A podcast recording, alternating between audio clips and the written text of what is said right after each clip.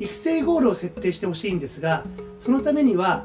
ASK というふうに意識していただきたいんですけどもアティテュード態度姿勢それからスキル技術ですね。そして K ナレッジこの3つの観点から新人さんが半年後なのか1年後なのかどういうふうになってほしいかということをですね新人さんと合意していただくということが大事なのかなと思います。ゴールさえしっかりしていれば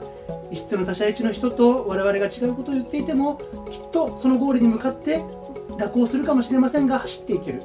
まあ、なるべく蛇行しない方がいいんですけどもそういうようなですね育成ゴールというものを作成してみてはいかがでしょうかということなんですね。